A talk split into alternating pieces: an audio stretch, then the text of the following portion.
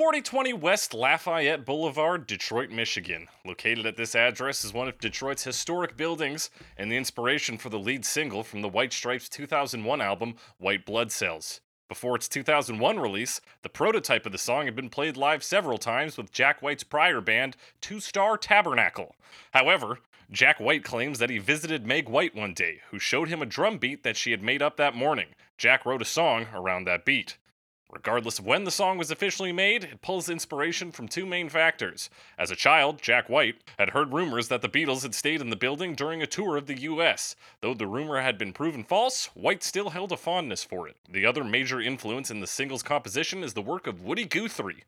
Woody wanted his songs to make people happy and make them feel good about themselves. He didn't like songs that make you feel down about yourself, which is an interesting statement. So I think this is definitely in that category, said White. That's right, this week on Cover Me, we're talking Hotel Yorba by the White Stripes. Well, it's 1, 2, 3, 4, take the elevator at the Hotel Yorba, I'll be glad to see you later. All I got inside is vacancy.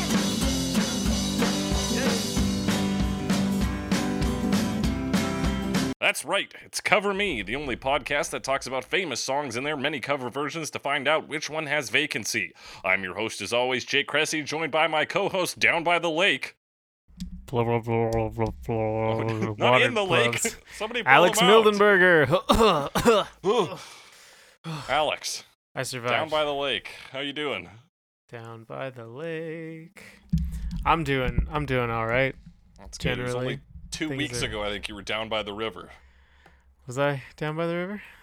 Yeah, in our London Calling episode. Ah, who can remember that long ago? I can. Oh, impressive.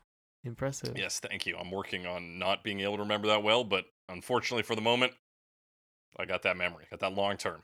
Because what else is there to remember these days? Fuck all, pretty much. Yeah. Got to kind of. Alex. Yeah. You doing all right? I'm doing okay. You doing all right? Yeah. Yeah, I'm holding up. That's good to hear. Yeah. We're talking about the White Stripes this week. We are. We haven't talked about them much before. Do you have much history with the group? No, not really. I know to play Seven Nation Army on bass, but that's impressive. Yeah, I know, a big one. And like I've listened to, I think, Lazaretto, the Jack White solo album, right? And beyond that, I watched the documentary with fucking Jack White and the gang. It might get loud. That's pretty good. I watched that at your recommendation, I believe. Look at me, trendsetter. Yeah. And I've listened to some White Stripes, myself and my brother, Jeremy, who was on the show a couple weeks ago. Yeah, check that out. Mr. Roboto episode. And some of Jack White's solo stuff as well. Blunderbuss and Lazaretto. He has another album that came out that I didn't know about, and I haven't actually gotten around to listening to it yet. Mm-hmm. But his first two are pretty good. I liked them. Yeah. Yeah. They're all right. Speaking of people who launched new albums very recently that I haven't gotten into, Bob Dylan. Yes. That has that really long JFK song on it. Yeah. That's like as the like B-side, a basically. B-side. Yeah, it's like it's in... So in Spotify, it lists them as discs, right? So the second disc is just that song, Murder Most Foul. So we'll get into that one day. Pretty wild. Yeah. But rough and rowdy ways. But the White Stripes, Alex. The White Stripes. Jack White, Meg White. Yeah. They were married. They were married, and then before they even recorded their first album, they divorced. And they identified in some interviews as brother and sister, apparently. Yeah. Which was obviously not true. But having heard like both of those facts independently, I was not sure whether or not there was some weird incest going on, and there's not. There's not. It's fine. It's not all even regular ruse. Incest. No. Not even regular incest. It's crazy because like looking up information on this song, I was particularly looking for meaning in the lyrics, which is just about impossible. But all of these like forums I went to, all the comments were just like, yeah, they're not brother and sister. They are married and now they're not married. Some people would be like, why do you guys care if they're brother and sister or not? Fucking weirdos, just listen to the music. And it's just like, it was all they could talk about. Well, that's internet forums for you. That is internet forums. It's probably all, like, was it all stuff from like mid-2000s when the song came out?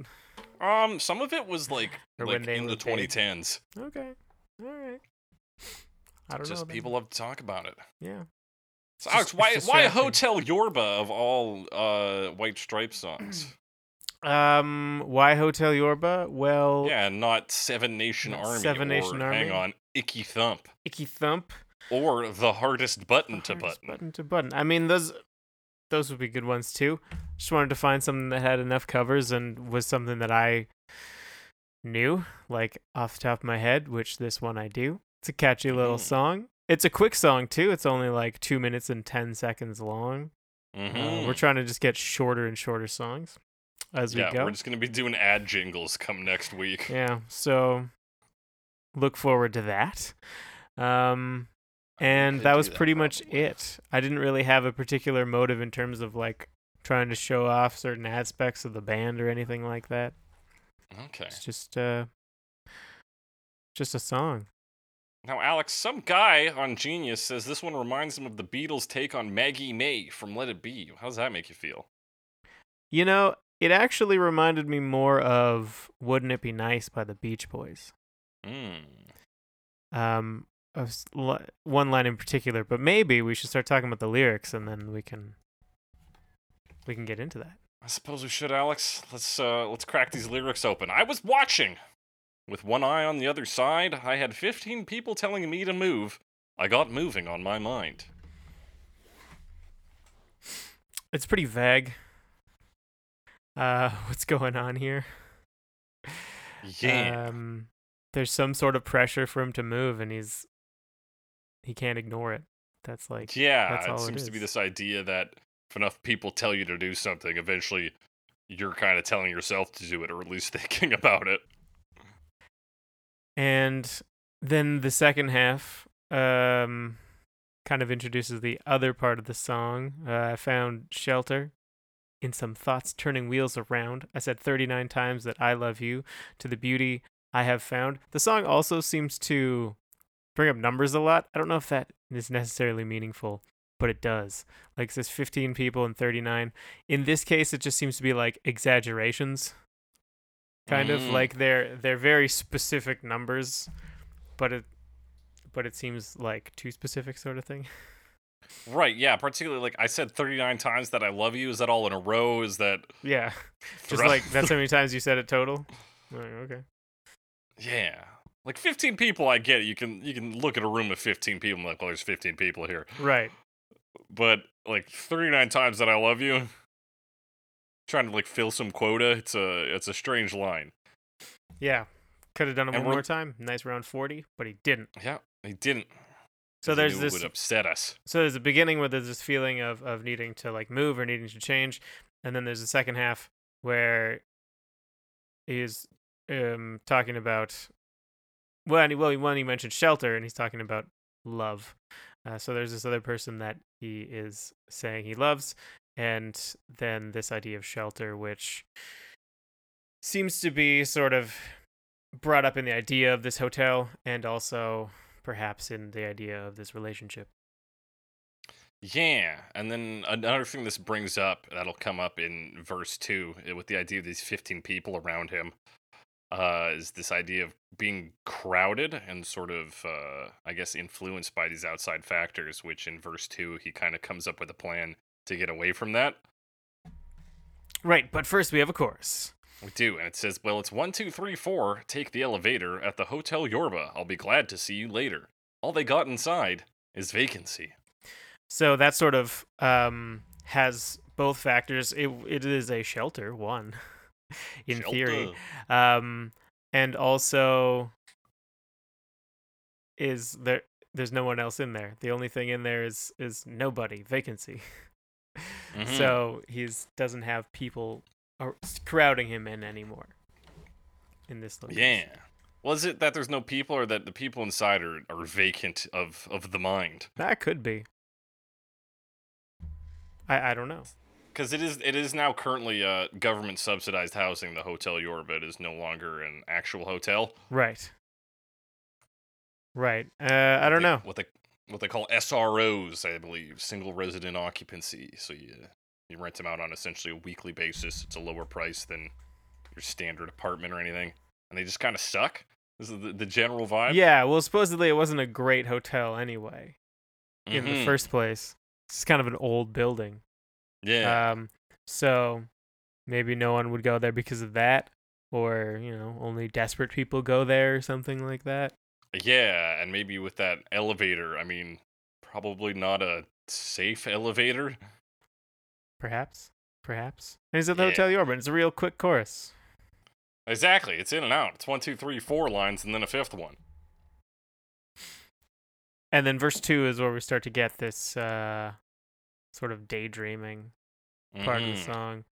It says, "I've been thinking of a little place down by the lake. They got a dirty old road leading up to the house. I wonder how long it will take till we're alone, sitting on the front porch of that home." I'm going too far, right? No, keep going. Get the whole thing out. "Stomping our feet on the wooden boards. Never got to worry about locking the door." So yeah, this seems to stand in direct contrast to the Hotel Yorba, which I think we can all agree is a shithole with a bunch of people in it. Yes. Okay. I guess there's the 15. I guess there can be a lot of people. I don't know if there needs to be. I mean, it's got 15 people telling him to move. Why they're telling him to move, I don't know, buddy. See, maybe they're not even telling him to move, like, directly, but through their actions, you know? Surrounded by all these people's probably thin walls in the hotel. He's got moving on his mind. Anyway, so he's thinking of a little place down by the road. We get sort of the opposite idea of a hotel, which is packed in people. It's a place down the road. It's a dirty old road leading up to the house, so obviously not used very often.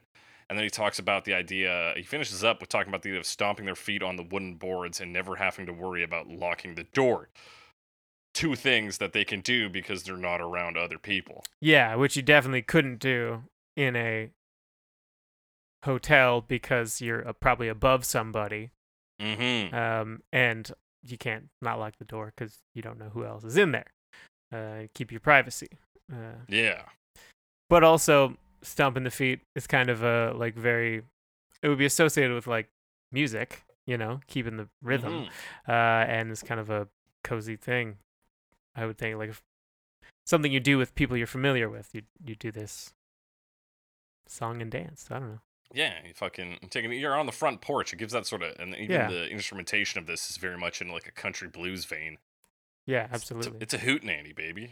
Sure is. So yeah, that's I think verse 2 stands in contrast to the sort of half painted image of the Hotel Yorba.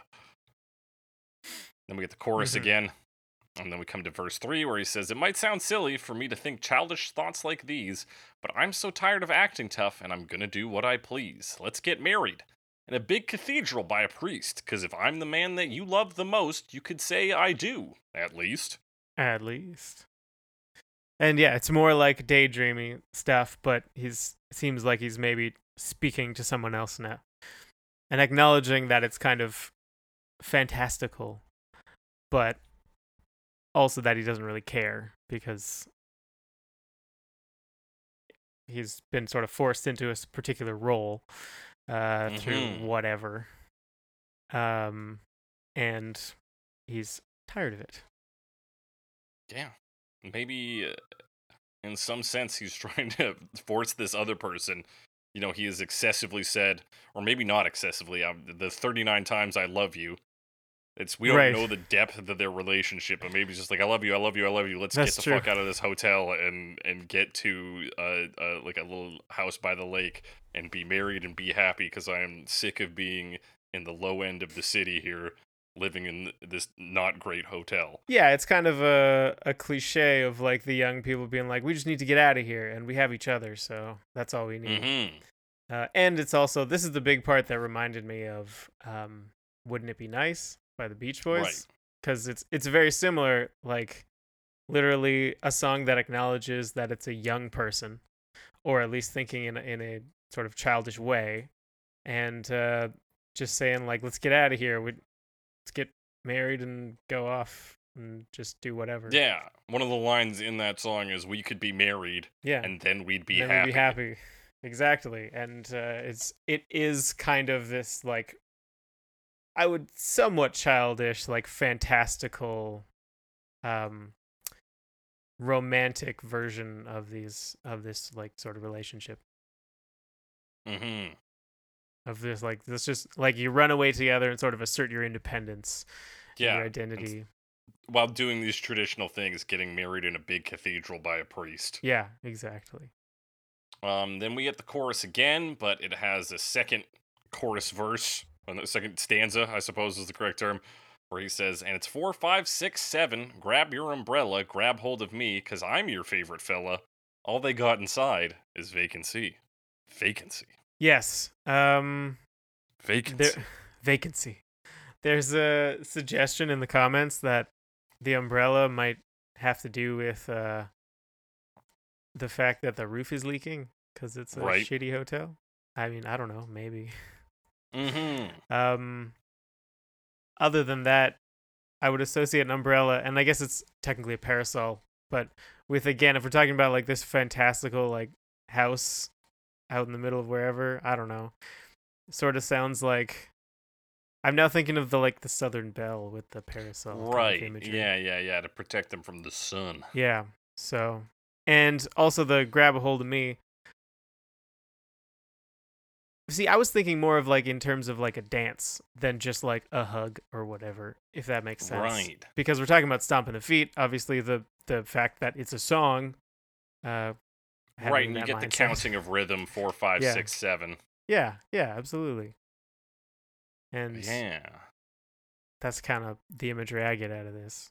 They're just right, I kind of read along with the Genius interpretation where he says that like an umbrella is a protective object and that it protects you from the weather, whether that be sun or rain, and then grab hold of me because I am also like a protective element. Drawing a parallel between those two things. Mm-hmm. Okay. All right.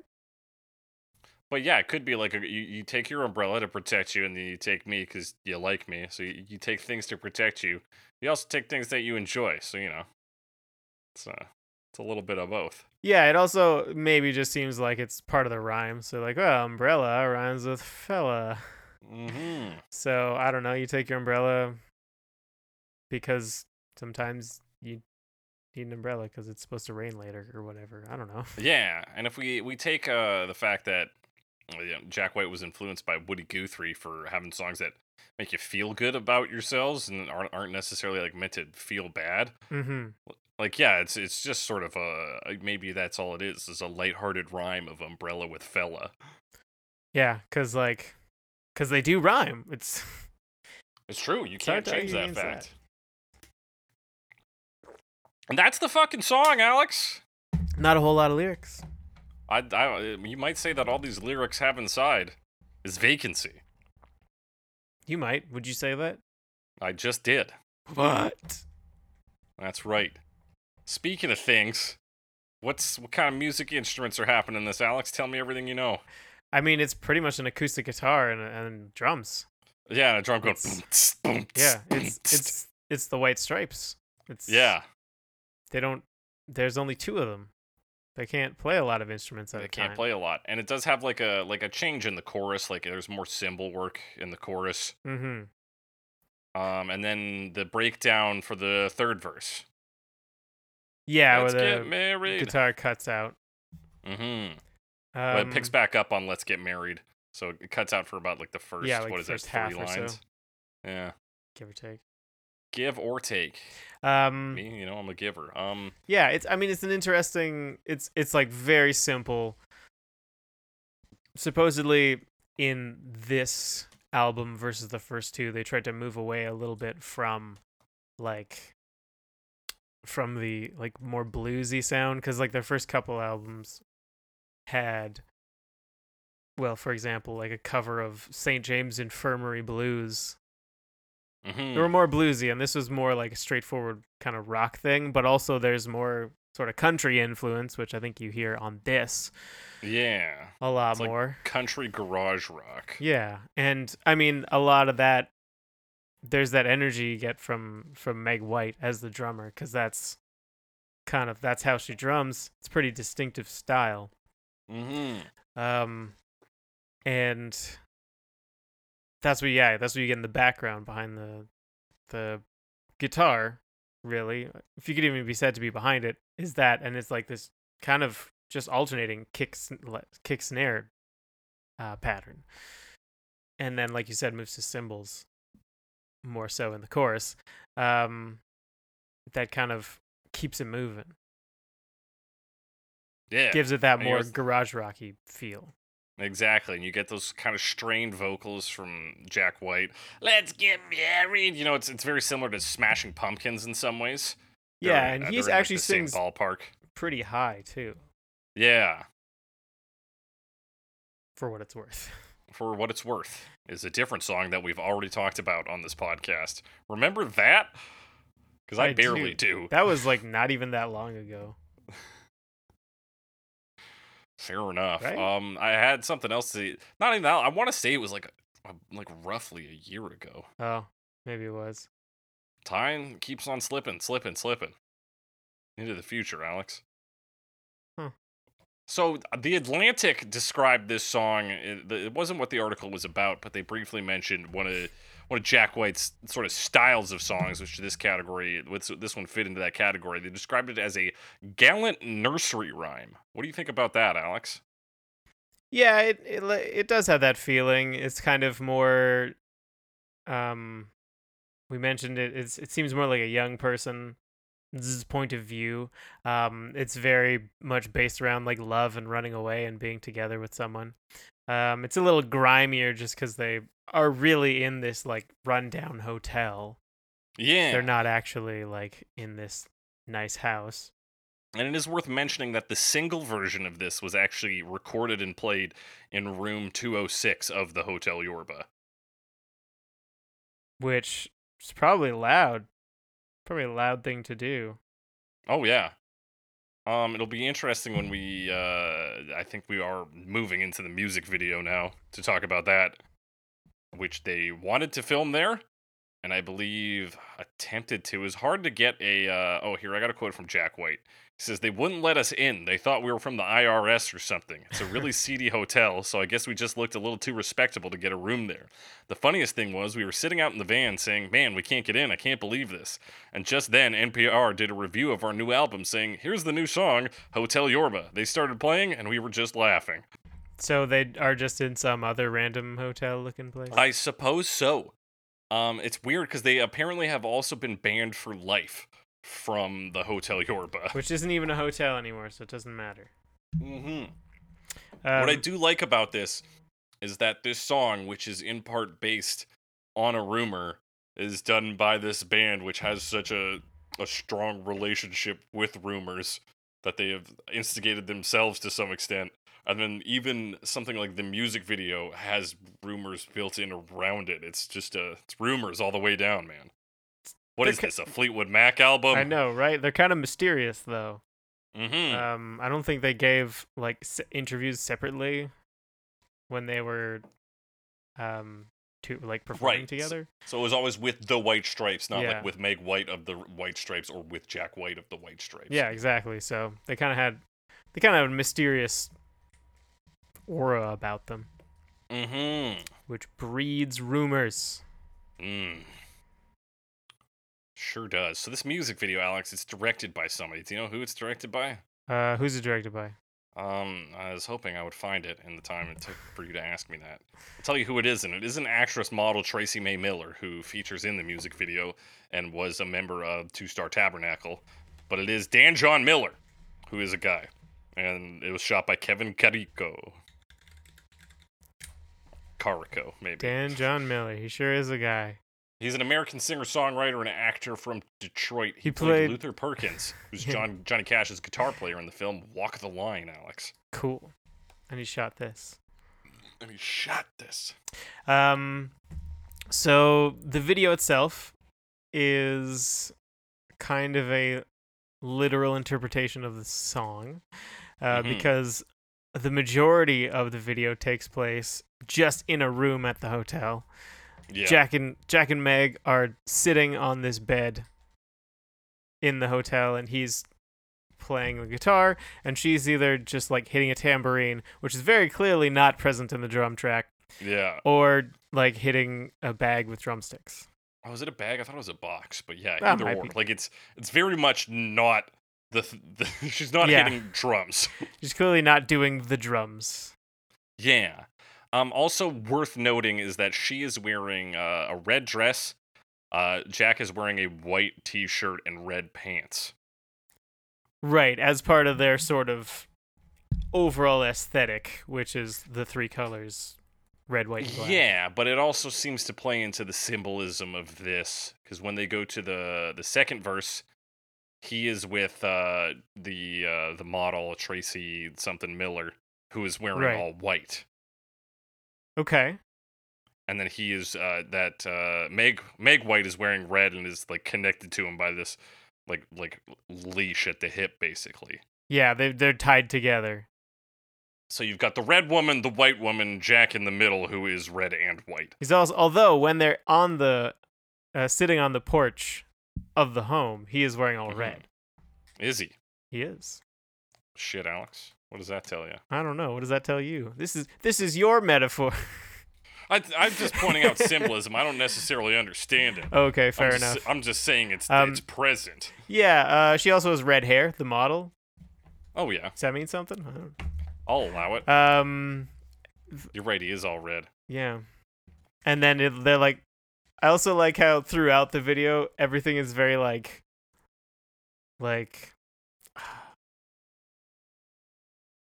What's the word I'm trying to think of? I'm trying to be like casual. Like, especially at the beginning, when he's singing, he's just, like, staring off into space. And, I mean, mouthing the lyrics, obviously, because that's how... Yeah, it's very low energy. That's how these work. Yeah, low energy, and, like, when they're tapping their feet, it's just, like...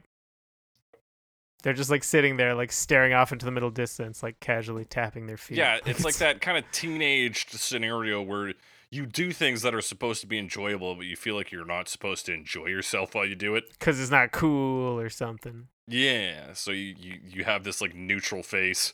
And then even, like, at the very end of the video, he starts to smile, and, like, they play the last note, and then he has to, like, force himself. It seems like he's having trouble, like, not smiling.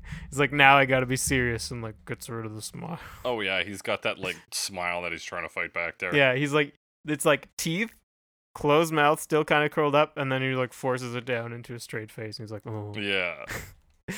Anyway, so that's kind of the, I guess, young person vibe you get from this. Mm-hmm. And they look so young in this.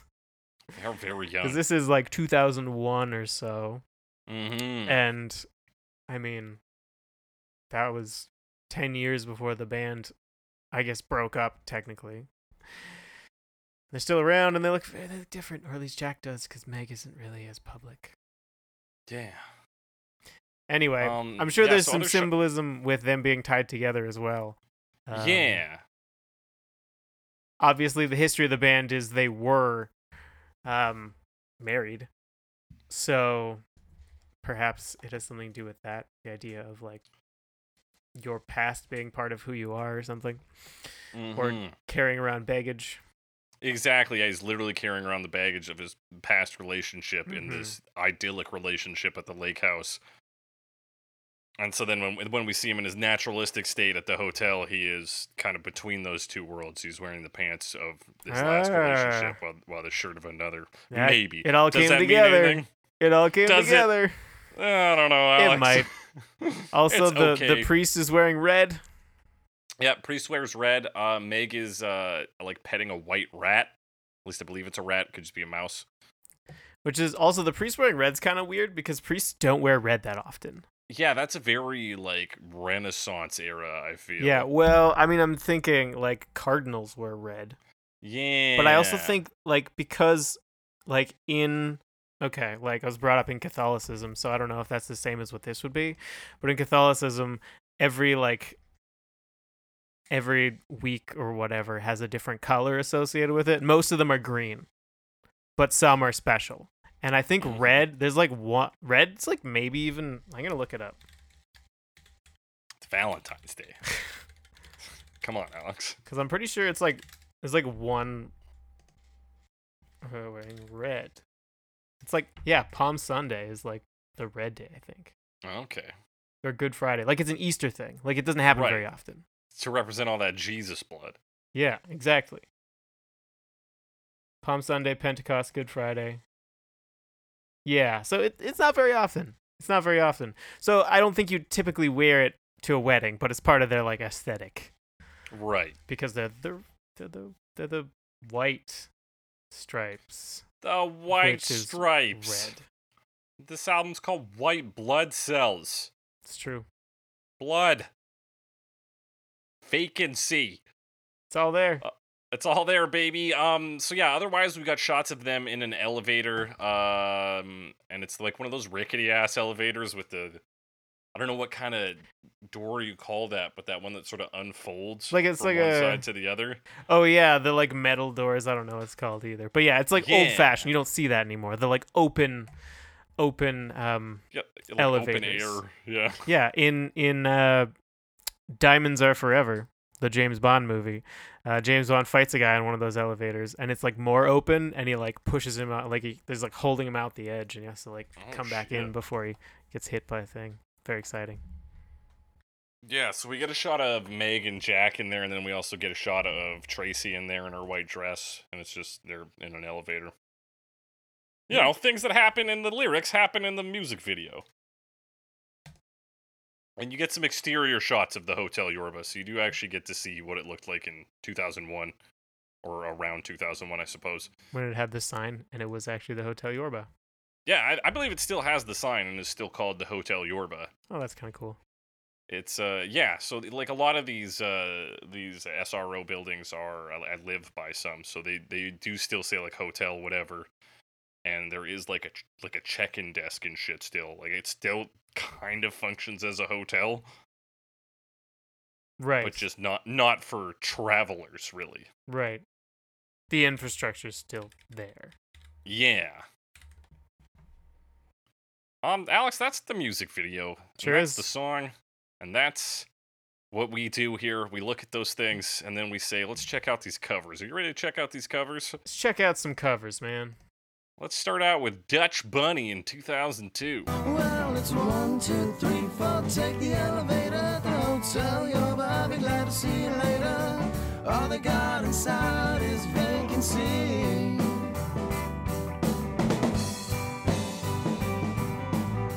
Yes, Let's. So this is a band that I couldn't find anything about because there's actual Dutch rabbits that are a type of animal. This band is actually one of the oldest domestic rabbit breeds. Which is, I mean, that's impressive. I don't know how long domestic rabbits go back, but obviously at least as long as these guys.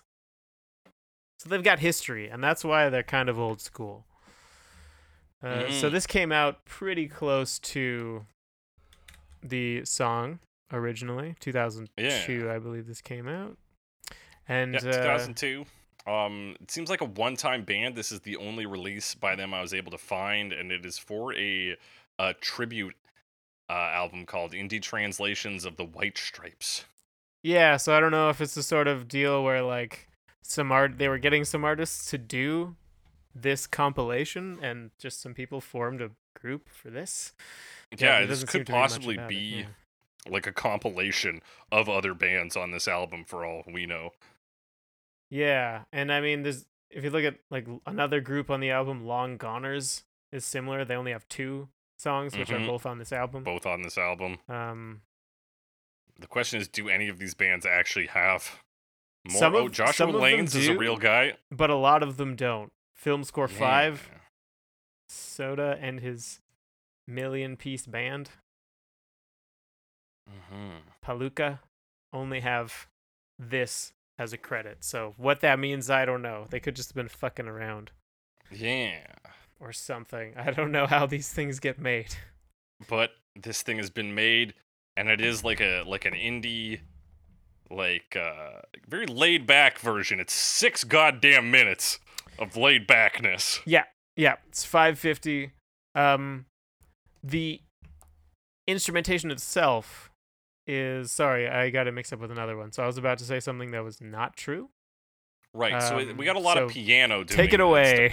It does the intro. It's kind of the backbone of this. It's almost like a pub kind of like hootenanny vibe, but it's in a more like indie context, so less country, more like desensitized youth, I suppose.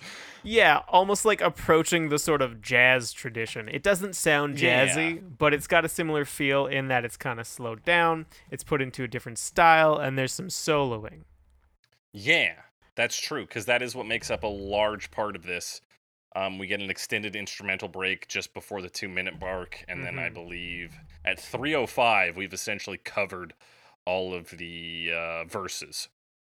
Yeah, and then it's just like some instruments. The other couple notable things, there's two voices that sing. They occasionally do some harmonization, but there's also like it just plays some like backup vocals. For some reason, the way the second voice comes in sounds very strange. Like the way it's mixed in. It is very abrasive. It comes in very abruptly. Like it sounds very separate. So your the main vocals that are playing, or the first voice, comes in predominantly on the left speaker. But then the other voice comes in, and it seems to be mixed much louder, or if it's just because they're singing at a higher tone. But you're right. Like it comes in, you're like, oh shit, what the fuck? Like, yeah, like got moving on my mind. Like, ah. Yeah, like sonically, it kind of comes out of nowhere. It feels like there should be more build up, like more of an attack to the sound, but it just kind of like happens very suddenly, and that gets taken off.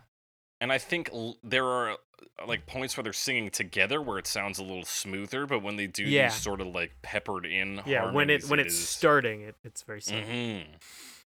And then the other thing they do is to kind of extend it is between after the chorus, before the following verse, the first time I believe it, like it's like kind of a little, it's like a music part, but the piano is louder, and then they do it sort of again, but then the guitar is louder after the next chorus. Right. So it's always an extra instrumental break, and then one instrument kind of takes the lead role in that break. Yeah, exactly. And they do that breakdown. Most of these do the breakdown. But you kind of get like a little piano riff on it. Yeah, I think that piano is very, it's simple in a lot of ways, but it's very charming. Yeah, and it kind of has this like slow ragtime sound to it. Little like old school. Which, I think allows you the room to settle into this. I wasn't too upset at this one, given its length is 3 times that of the original. Yeah, it's longer, but the original is also very short, so... Yeah. Yeah, it kind of, like, it used the space to create more of that, like, laid-back atmosphere, and it did it reasonably well. Yeah. It doesn't sound like... Supposedly, when the White Stripes were recording originally, one of their goals was to not make it sound too good. They wanted to keep that sort of thrown together vibe, or something, or less professional vibe. What you might call raw. Yeah, rawness. And this kind of still has that, but it sounds a little like there's more of a thing they've put together, while still kind of preserving that amateurish feeling. Yeah, I think it comes together particularly on the chorus where they're both singing together. It's not the greatest harmonies, but it is. So it's a bit rough, but it is like what it should be. Yeah, and we have heard worse harmonies recently. Was it on? It was on one of the last two. I don't remember. That had just like really weird harmonies.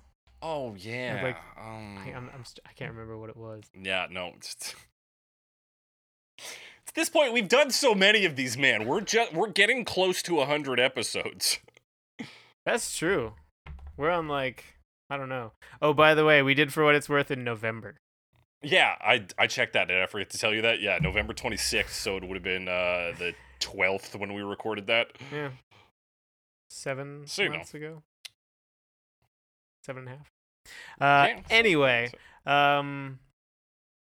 so... to get back on topic. When we get to the guitar solo that is leading us in at the 3-minute mark, they have a backing chorus going, all the God inside is vacancy, all the God inside is vacancy. Yeah, and that continues for quite a while, because the guitar solo continues for quite a while. Mm-hmm. The guitar solo is a lot more distorted than the rest of the song. Yeah, and then another way they allow the roughness to come back into this song, because it's not... This isn't virtuoso work. There's a bit of ugliness to it. Yeah, for sure. And a lot of it is the like recording quality. It kind of has this echoiness to it. Mm-hmm. It doesn't sound like it's done in a professional studio or anything. It kind of sounds like maybe it's a bootleg kind of situation. Like it's a live recording done on not great equipment. And then they just like solo for quite a while. Like 2.5 minutes, basically. Yeah. With kind of the backing track continuing, like the drums continue, the piano still plays. Yeah. And they do this, oh, again, inside is vacancy, like backup vocals. Yeah, which just then around the 5-minute marks kind of devolves into shouting and some. Yeah. And the guitar just kind of like still distorted, keeps kind of almost like falling apart, like it's more like repeating single note kind of situation. It's like a malfunctioning machine that gets louder and louder until a key piece breaks, and then it finally starts kind of like going down. Yeah, and then like there's a little more piano, kind of like not the riff, but it's like softer, just piano, whatever. And then there's some, like, voices, and then it's over. Yeah. And those voices say, I'm happy with it, like, I think it should be that way. We'll just kind of listen back, and that was all the lines I could pick out there. Yeah, I didn't even get that, so. So there you go. It's a good little, like, poppy. It's sort of in that vein of garage rock, but with, obviously, an indie bent on sort of pulling, like, a lot of piano focus. Yeah, a little like more of that, like, I guess... bar boogie thing. That's what it felt like to me, but I don't know if it technically falls in that purview. I feel like that piano is bringing us into that bar vein. Yeah, or a, like saloon, I guess. I don't know. Mm-hmm. But it's not quite that like out of tune piano, like real. Yeah, it's not like a honky tonk situation. Yeah, but it is. It's like near it. It's close to that. Yeah, I enjoyed this one. I thought it was a real fun take on this. And usually, I mean, we're talking this was the year after the song came out. Mm-hmm. This is usually the one you get the year after is the same thing, but with more distortion or, or like something it's, like that. Yeah. It's only 1 degree changed. Removed. Mm-hmm. Should we move on to the Red Stripes in 2005? And it's a 1, 2, 3, 4, take the elevator at the Hotel Yorba. I'll glance you later. I'll be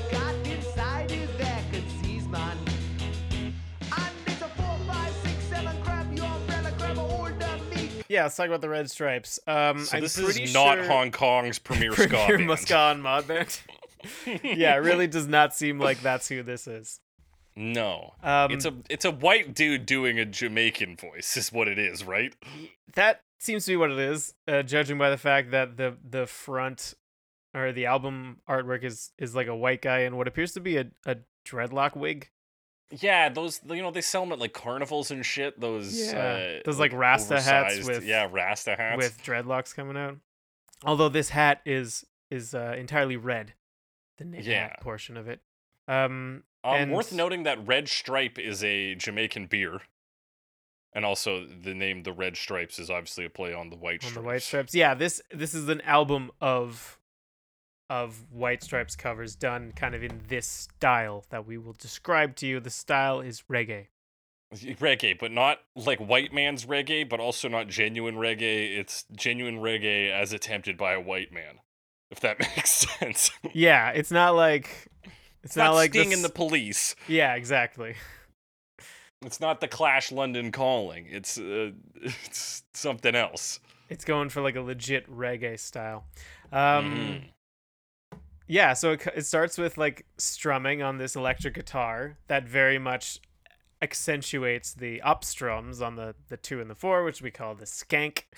Yeah.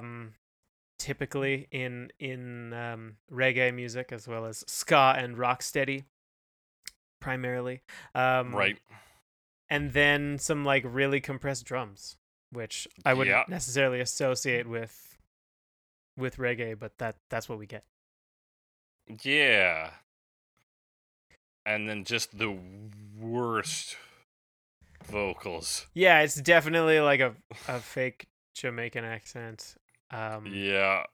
Tried doing the lyrics with, and it's slowed down to be more of a reggae thing, and he does, and it occasionally sounds more like Scottish, or especially like that first "I was watching," like I was watching. So, yeah, it's all over the place. I don't know if this is supposed to be. It feels like a novelty thing, like this is a joke, but is this joke like, hey, it's Jamaican? Because I don't know. And like, obviously, I think a reggae version of this could work. Yeah, this is just so obviously like an imitation. Mm-hmm. And a like somewhat uncomfortable one at that. Yeah, if not just overtly. If not, racist. Yeah. So that's kind of the vibe on this one. Yeah, I will say the backup vocals on this are fine. The fine, yeah, great. But yeah, this one is painful to listen to, and I believe we should move on in the interest of everyone. Yeah, I don't really have much else to say. Yeah. Some of these are going to be quick like that. You had 13 versions of this. I took a bunch of them off, yo. You took a bunch of them off, and unfortunately, I had already done notes for 2 of those versions you took off. That's fine. I've deleted them. They don't exist to me anymore. Right. So we're going to talk about Mac and Jag in 2010.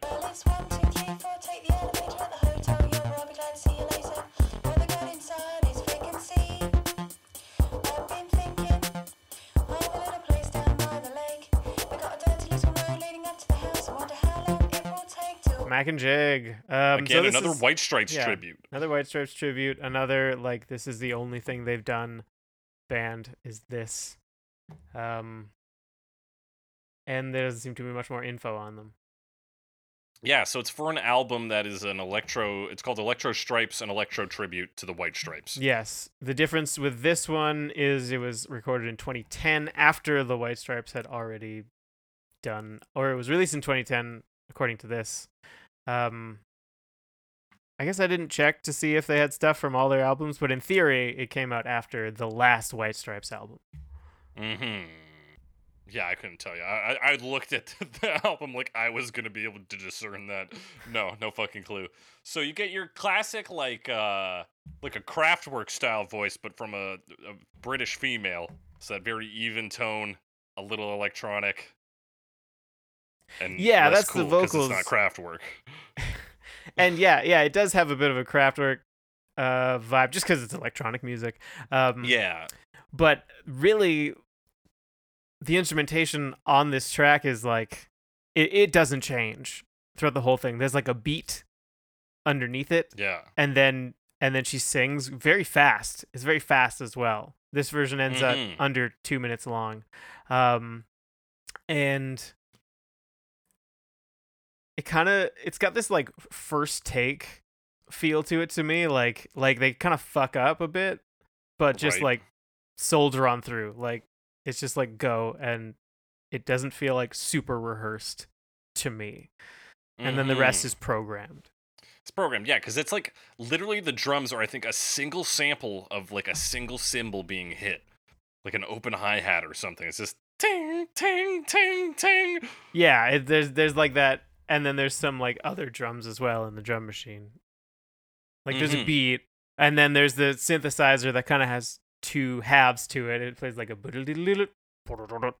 like it's got a high part and then a low part that just alternate. Right.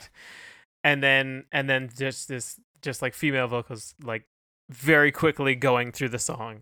Yeah, because she rips through that chorus in particular. It's 1, 2, 3, 4, take the elevator. You're like, okay, all right. And yeah, and even like at the end, she sounds because if I'm the man that you love the most, you can say at least say do a please. Like I couldn't make it out. Like it was all just garbled. It didn't sound like she said the actual lyrics. Yeah, I don't fucking know. Mm-hmm. And there's no breakdown in the third verse because they keep the beat going through the whole thing. Yeah. So like it's just. It's boring. It's not a very thrilling version. Yeah, it goes through fast though, but it's mm-hmm. it's definitely it's not like a flashy style. It's just like it's just a beat that does not change, and then like very fast talking. Yeah. Speaking of talking fast, we're gonna move straight ahead into Rebound in 2012. Well, it's 1, 4, 3, 4. Take out the weather, the whole day, yo, bye, glad to see you later. All they got inside is back and see. Hey,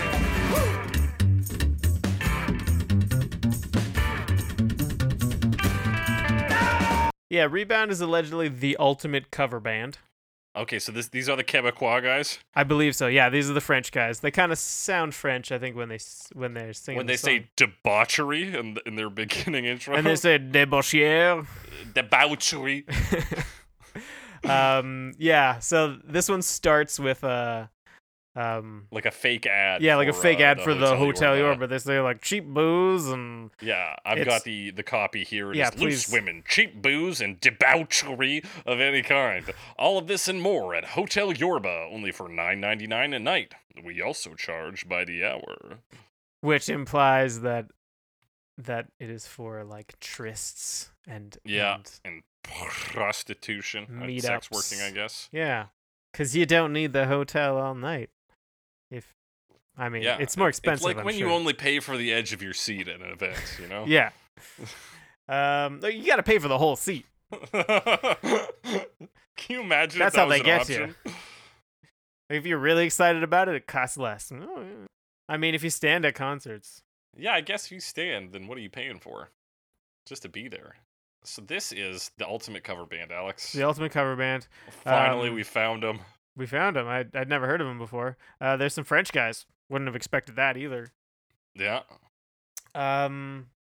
This is like kind of rockabilly style. Yeah. Which sort of is an exaggerated version of the original song. It's really taking that and running with it pretty far. Yeah, so we get like a real like country guitar with a fast rhythm on it. Yeah, it's got that like twang, like country twang. Yeah. Also, during the verses, they do this thing where like they add in this other like bright, I don't know if it's a guitar or a mandolin kind of thing. Yeah, but it comes in for like a line. Yeah. Yeah. And then there's just heavy, fast drums behind it. It's almost like a constant drum roll, you know? Yes, because I think what you do is, like, when you do the drum hit that's two hits, like of the basic drum hits, it's the one where you, like, hit the drum and then let the drumstick bounce and hit it a second time. And then you just alternate between hands, so you go... Right. Kind of that, like, drum roll thing. And then other drum stuff. I think that's what it is. Okay. But yeah, you can play pretty fast like that. And it's pretty fast also, mm-hmm. Even though it's longer. Yeah. Now, when we get to that chorus, Alex. Yes. Does he say 1, 4, 3, 4? That seems to be what he says. Yeah, he says 1, 4, 3, 4. Yeah. Tree. And, yeah, I don't know why that would be. I mean, the original version already doubles up on the 4 if you count the like outro second part of the verse or the chorus. Yeah, 4, 5, 6, 7. 4, 5, 6, 7. So he just wanted more 4s in there. I don't know. Yeah, maybe they keyed in on that as the real hook of this song is saying the number 4. We need more 4s.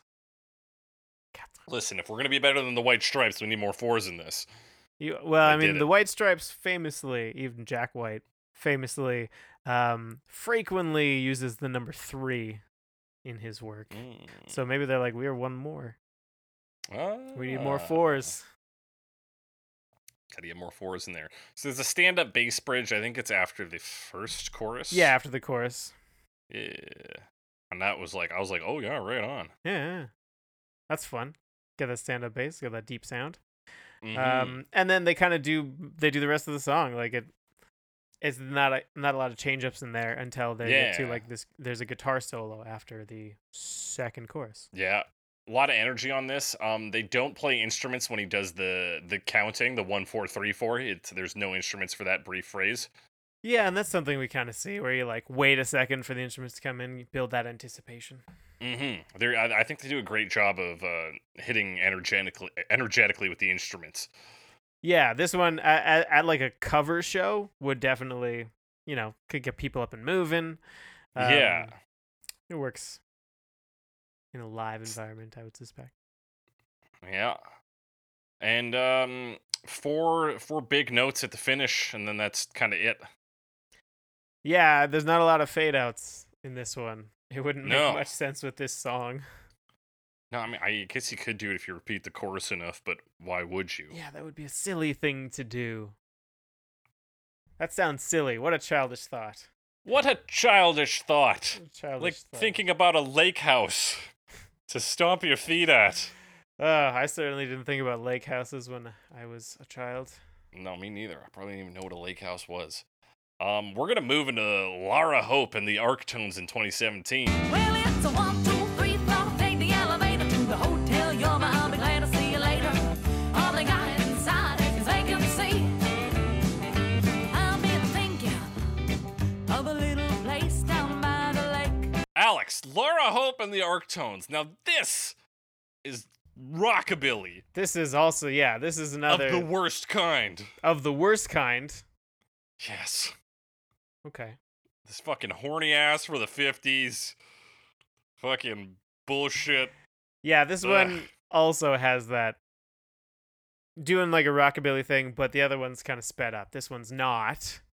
Mm-hmm. These guys are from New York, first of all, we should say. Right. Here's a quote from one of the members of the band, probably Lara Hope, who says, "I would say we are a new take on an old sound. It's been described as Panamericana, which means we use many areas of early rock and roots music as a creative launch pad. Where it goes from there is anyone's guess, because while we appreciate old music, we don't want to write songs that have already been written." And that sounds good, right? That sounds good, but this just sounds like some old-ass fucking rockabilly. Yeah, I don't know exactly what the continuing... I went to the website. Did you go to the website? No, I did not. And they had a song, like, embedded. A YouTube video embedded, so I listened to. Well, I wasn't a fan of that. It's the old style, but the old style covers newer topics. So I would say that the newness is somewhat superficial. Right, like it's in the lyrics. Like you could just take old songs and update them in a sort of parody format. You get the same result.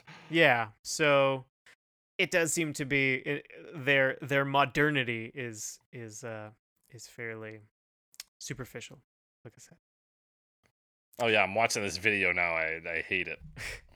All right, so the song itself. But they said piss in this song. You couldn't say that in the 50s, Alex. Can't say Thank piss God in the 50s. They hadn't even invented the word piss in the 50s. They didn't even know what piss was back then. You say piss to them, they were like, I don't know what you said, but I'm offended. They would say. Yeah. I don't know what that word is, but you can't say it. It's the 50s. You can't say that. So they do have like a similar guitar strumming intro, but there's like more of the finger picking thing. You get that like kind of country tradition. And there's more. It sounds amplified. Yes, it's amplified country. Yeah, but like as opposed to, it doesn't sound like an acoustic guitar. And then there's another electric guitar that is playing like kind of licks. Mm-hmm. Yeah. So we got we got one guitar doing the non-skank sting.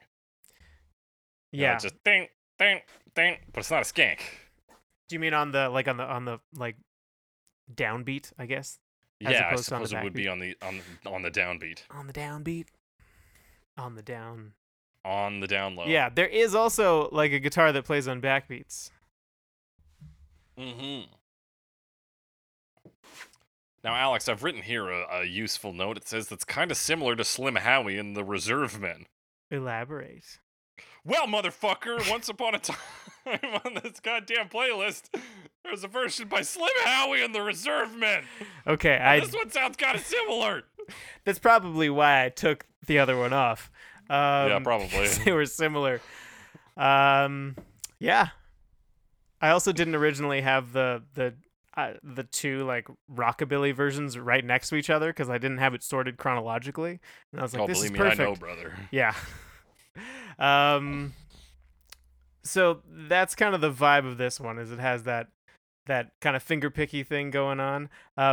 The drums are really like, I mean, obviously the original, it's Meg White. There's a lot of like that kind of energy in the drums. I don't know, she just hits drums hard or something? Or yeah, because Meg White's not an actual... I mean, obviously she is an actual drummer. Yeah, she's an actual drummer, but she doesn't have, like, classical training. Yeah, she's not classically trained on drums. She just did her own thing, and Jack White was like, keep doing that for, like, 7 years. Mm-hmm. They probably made music for about a decade. I mean... But yeah, on this, you get a classically trained drummer playing... playing the same notes as somebody who is not classically trained, but the fact that they're playing it in a classic fashion takes away what makes the drums good. Yeah, it's just much more understated, and you don't like feel the drums anymore. Yeah, they're just kind of like just keeping the beat. It's like it's a glorified metronome. Yeah, and it feels, I mean, obviously not the same. Yeah. This one doesn't have much of an impact, for sure. No, they get somebody saying "I do" as a backup lyric. Yeah, so, I do. Which is like, there's no other yeehaw like shouty backup vocals. That's the only time they do it. I do. They also say "married in a big old room and eat a feast," taking out the like Christian connection. I don't know exactly. Oh, so you like the 1950s, but you don't love God, huh? Sounds a little suspicious to me. Yeah, they take out the pick and choose what the 50s was about. The like large church and the priest or cathedral, I should say. Mm-hmm. Fucking rockabilly. This is my problem. You can't just cherry pick the 50s for fucking nice cars or whatever the fuck else you like. Shiny cars. There's a guitar solo. It's country shit. It shifts to what I've called a much cooler bass solo. Yeah, there is a bass solo after guitar solo. That's pretty much all I have to say about this version. That's it, man. Let's move on into another country ass version. Cash returns in 2018. Well, it's 1, 2, 3, 4. Take the elevator at the Hotel Yorba. I'll be glad to see you later. All they got inside is vacancy. I've been thinking of a little place down by the lake. Johnny Cash came back from the dead and recorded this song. Yeah. Just record this song in 2018. It's amazing. But for real, this is like, it's a Johnny Cash and I think also June Carter like tribute show that does Johnny Cash. I assume Johnny Cash songs as well as covers of songs as Johnny Cash. Right. Yeah, their most popular one is A Boy Named Sue, which is... I don't know if that's a Cash original, but Cash did at least play that song. Yeah, he did. It was written by Shel Silverstein, I believe. Yeah. But yeah, I'm looking at this album, and he's also got like a cover of Mad World. Yeah. And there's Ring of Fire on here, so yeah. Fucking Cash has been busy since death. And yeah, it's done in like the Johnny Cash style for sure. Like the way the drums and the bass are done, it sounds like a Johnny Cash song. Yeah, that old country where it's, you know, boom boom boom boom boom, boom on the bass. Boom boom boom boom. And the guy kind of sounds like Johnny Cash. I mean, he sounds like a Johnny Cash imitator. But Johnny Cash enough, like it's reasonable. The other weird thing about this one, pause for dramatic effect, is this version is 2 minutes and 10 seconds, which is the same length as the original. But they do move some things around a little bit, just a little bit. Even though it's the same length, it has a guitar solo. Yeah.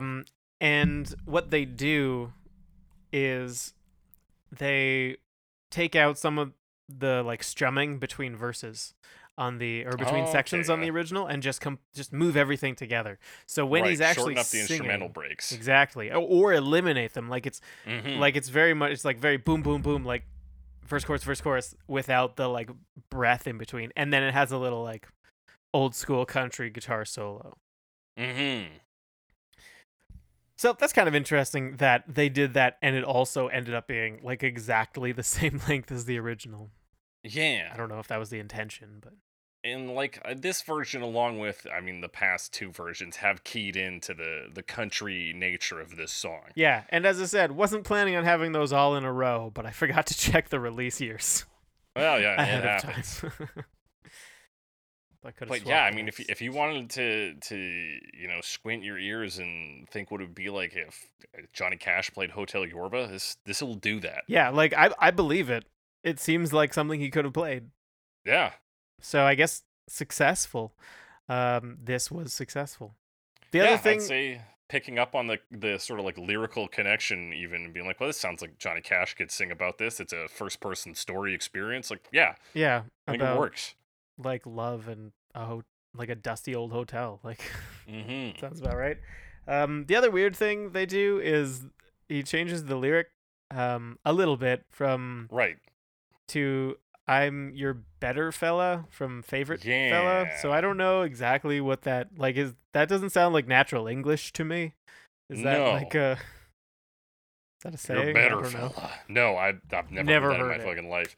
But yeah, he does say that here. I wonder if that was just a flub, or if that maybe it just sounds like something Johnny Cash would say, because if he was brought back to life, his brain would be, you know, not functioning properly. Because he's a zombie. Yeah. Or some sort of undead revenant. Mm-hmm. So, yeah, because I'm like trying to think of saying things in like a Johnny Cash voice. And I feel like saying, you're better fella. Is a lot easier to say than like your favorite like I'm your favorite like, fella. That's a tougher vowel sound to say to get right when you're singing it. Could well be it is that the impersonator can't capture the Cash voice with that and vocalization of favorite. I don't even know if I got that word right. Like, is that how he would say it? Would he have that drawl thing going on, or is that the wrong accent? I feel like it'd be more obvious if you fucked that up. Yeah. So maybe you're better, right. It could be better's the better choice. To just edit that out. That's an interesting thing to think about. Is what goes into being an impersonator. Yeah, because this is like a show. Mm-hmm. I don't think it's not like some guy was like, "I'm going to be a Johnny Cash impersonator." I'm pretty sure there's like a crew here, right? And like this was developed. I don't know. I didn't look it up that much. And you know, the second that you stop sounding like Johnny Cash, they just start whipping shit at you from the audience. Absolutely. That's like that happened to Johnny Cash. If at any point in a Johnny Cash show, people were like, "Shit, this isn't like he said one thing wrong." They'd be like, "This isn't Johnny Cash," and just start throwing shit at him. That's not Johnny Cash. Like, you're not Johnny Cash. Just fucking and shoes everywhere, man. Oh, wait, no, it's me, your favorite fella. That's like, not him. Sorry, Johnny. I thought it was an impersonator. So you know you got to be careful. You got to be careful when you're impersonating Johnny Cash. We've known that for a long time. Another thing we know is that coming up next is White Knight Instrumental in 2018.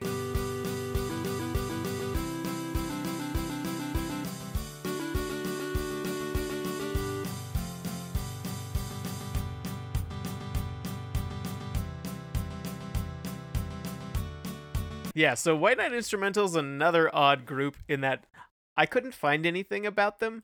But they've been creating basically this style of music since at least 2000. Because and this style, for all of you wondering, is garbage. The style is garbage. The style is I think it must. I think it's related to something that Ruby said a long time ago, in like a very early episode. Yeah, about downloading a MIDI track and just like putting instruments on it. Yeah, because that seems to be what this charming man was the episode. Yes, and this is just—it's all MIDI, and that's pretty much it. Yeah, and like bad MIDI, bro. Yeah, it's very obviously like low quality MIDI. It almost has like a chiptune sound to it. Yeah, but it's definitely like the early MIDI kind of sound, like a cheap Yamaha type deal. Yeah, like a cheap Yamaha or like a kid's toy. Yeah. That like you hit the button and like the vocal track in particular might as well be playing like the farmer in the dell or some shit. Yeah, like it sounds like a kid's toy. And the other thing they do is for the, like, because in the original version they double up. My voice. In the original version, they double up vocals on the chorus, double track them, and this uses like MIDI brass. Fuck, my voice is bad. Yeah. Get some water in you. Somebody get that man a tea with honey. Yes, son. Tea with honey. All right, I shouldn't shout. Yeah, that's not great if your voice isn't doing so hot. So,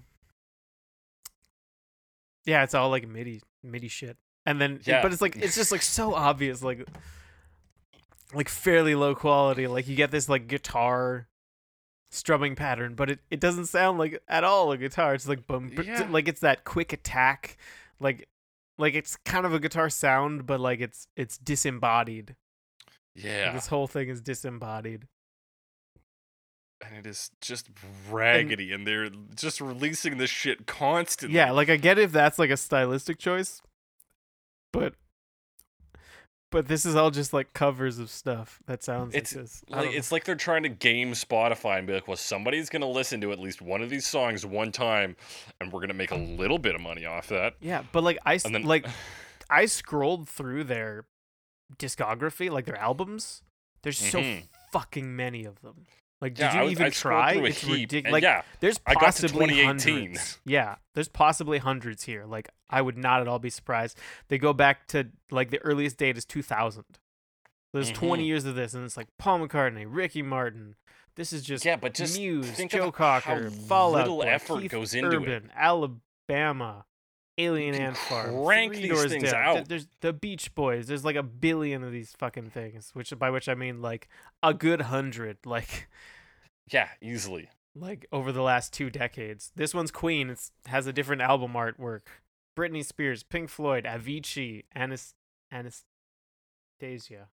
Pitbull, Celine Dion, Avril Lavigne, Maroon 5, which for some reason has the same artwork as the Queen one, which is a knight on a horse. Don't get that. I mean, they're White Knight Instrumental, but anyway, it's bizarre. It's a very strange group. I almost took this one off, but I just wanted to talk about them because it's one of those weird things. Yeah. Led Zeppelin Volume 2, Led Zeppelin Volume 4.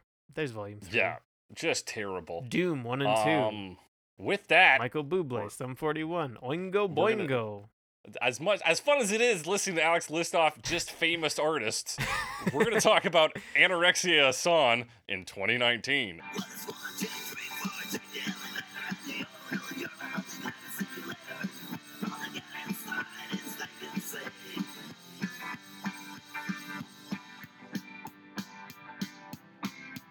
Yes, let's talk about Anorexia San. So these guys are a Venezuela rock band. Yes, from Venezuela. They got kind of like a hardcore sound to them. This is softer because they kind of like doing.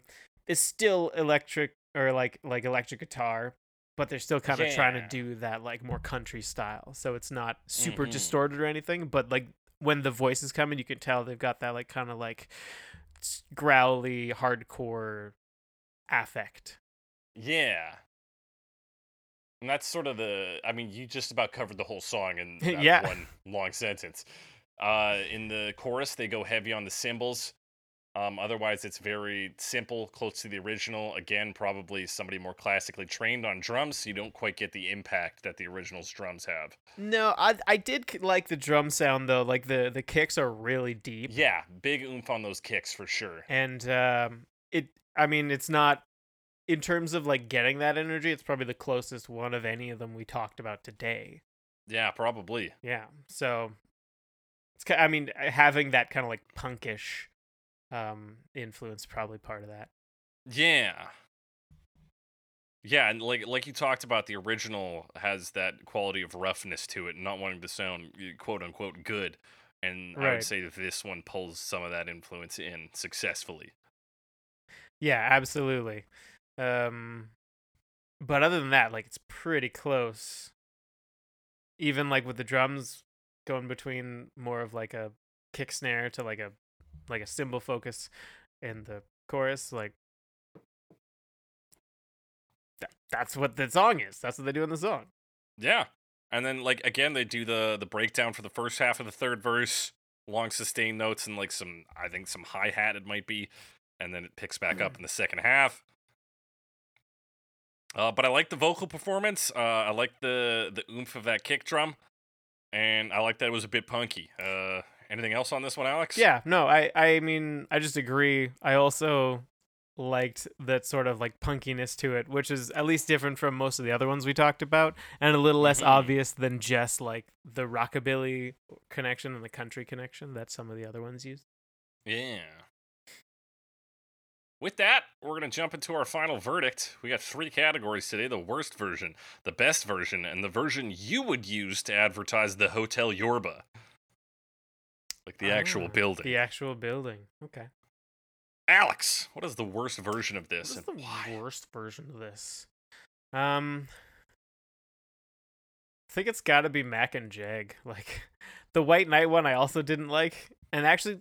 there weren't a ton of like particularly good ones today. Yeah, this was pretty bad. But I think I got to give it to Mac and Jag for their like weird novelty thing. Or no, sorry, not Mac and Jag. The Red Stripes. I'm mixing these. Yes, up. The Red Stripes is who I'm giving this to, not Mac and Jag.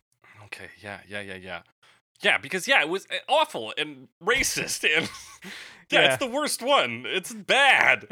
White Knight is the runner-up though for just being like kind of probably shitty and probably lazy. Yeah, at least it's not also offensive in that shitty laziness, right? That's like the only thing it has going for it. Yeah, absolutely. But yeah, the Red Stripes, 100% the worst version. Thankfully, I think that's the only thing by them is that album. That was the only thing on Spotify. Yeah, only thing on Spotify anyway. Didn't look them up just a lot. Just a rough listen.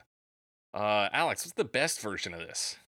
Oh, right, because there was another band called the Red Stripes, so it was hard to find anything on these Red Stripes. Yeah, Hong Kong's premier ska band. Yeah, ska and mod and soul. Oh, my bad. Apparently. The best version. What was the best version? I think the one I liked the most was Dutch Bunny, actually. Yeah. Yeah, like it was long, but I was kind of humming along, and like it was stuck in my head outside of listening to it and working on this, so yeah, I think it's Dutch Bunny. I think it moved so confidently into a space that none of the others really took, and it was like, what if this song was 6 minutes long, which is already an insane decision. Yeah, for such a quick song. And they managed to give it like that laid back feeling, which does kind of fit in with the original, even though, like, in terms of the story of the original, which is a lot of sitting around, but the music kind of creates that movement that feels like he needs to move. Or taking that away and putting into a more laid back atmosphere that you might get from a legitimate reggae version as well, but we didn't do one of those, so yeah. Yeah, it was impressive. I liked it, and unfortunately, it was the strong start of a playlist that just pretty much went downhill after that. Pretty much, but not entirely. Not entirely. There's peaks and valleys within there, but not great overall. All right, with that, Alex, which one would you use to advertise that? Did you agree that was the best 100%. One? Okay, easily, right. Yeah. With that, Alex, which version would you use to advertise the Hotel Yorba at 4020 West Lafayette Boulevard, Detroit, Michigan? Can't pick the original. Oh, you could. I could. No, wait. We don't have rules. I gotta pretend like we have rules. Dog, it's the Wild West out here. Right, we don't have to. I feel like Mac and Jag might actually fit. And now that wouldn't be a good one to advertise with. It's just the shortest version. Right. So I was like, could it fit in a commercial? No, commercials aren't 2 minutes long, but I don't remember anymore. Well, what are commercials like? They're not 2 minutes long. That's way too long. Sometimes they are. If you go on YouTube, sometimes it's like a 5 minute ad. I feel like they'd use the Red Stripes, and it would be a terrible idea. Would I do it? No, I wouldn't do that. All right. No. I feel like. I mean, an obvious answer here is Rebound, because they include an ad for the Hotel Yorba at the very beginning, right off the bat. Yeah, but it's meant to make it sound seedy.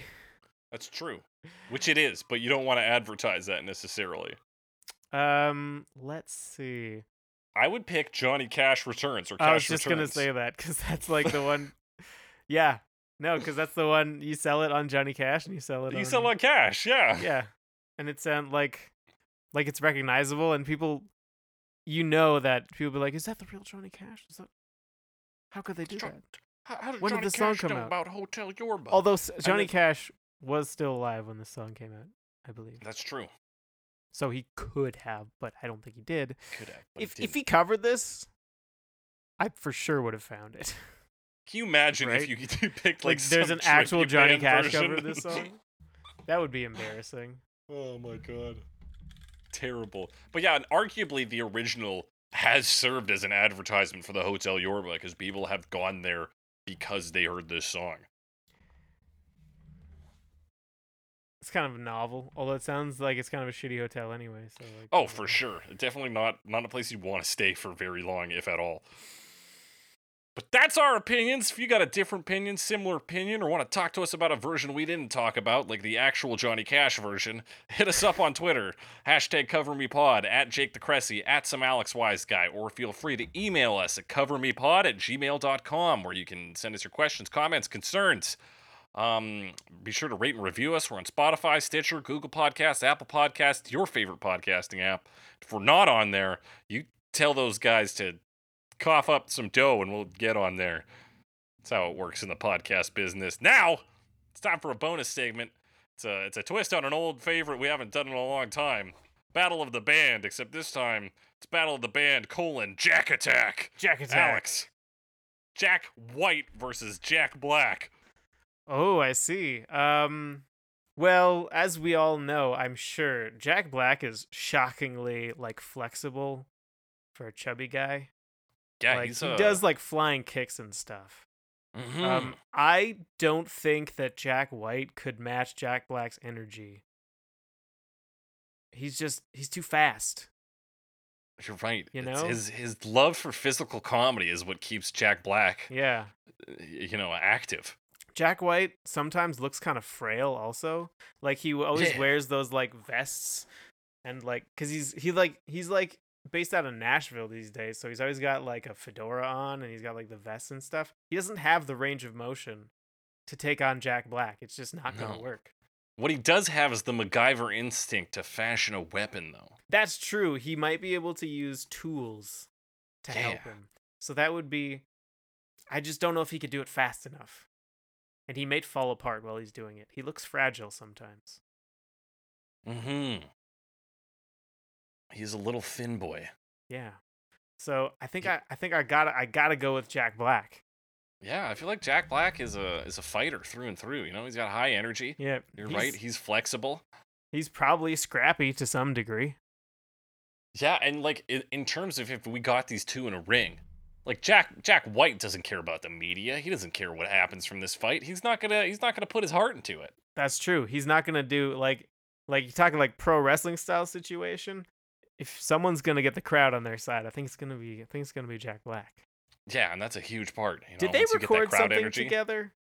You would think. I thought they did not too long ago. They finally met and recorded something. Jack White as Jack Gray. Jack Black, Jack White. I remember seeing articles, Jack but Gray. I never actually checked out if they. I thought they did something, but I don't know. There it was. I got a 2019 August 10th video from Jablinski Games called Jack Gray, and something else that says, new Jack Gray song. Okay, yeah. So yeah, they you know what? Yeah. Wonder if it's on Spotify. Yeah, if it exists, I've never heard it. Supposedly it Jack exists. Gray. Okay, so I found a man named Jack Gray, but not Jack Gray, as in Jack Black. And are they Gray or Gre? No, Gray. Jack Gray, the Jack Gray Orchestra, Jack Grayson, Jackie Gray, Jackson Gray, Gray Jackson, Martha Jackma, and Nancy Gray. That's a stretch, but thanks Spotify. Yeah, so apparently they have done at least one song together. Anyway. Anyway, so you guys have a similar opinion or different opinion on who would win in a fight. We've both agreed that it'd be Jack Black. Hit us up with the hashtag Jack Attack and let us know. And as we always say on Cover Me, this is the end of the episode now. As we always say on Cover Me, well, it's 1, 2, 3, 4. Listen to the covers on Cover Me. 4, 5, 6, 7. Grab your favorite podcasting app and download Cover Me, because we're your favorite podcast. All we've got inside is covers.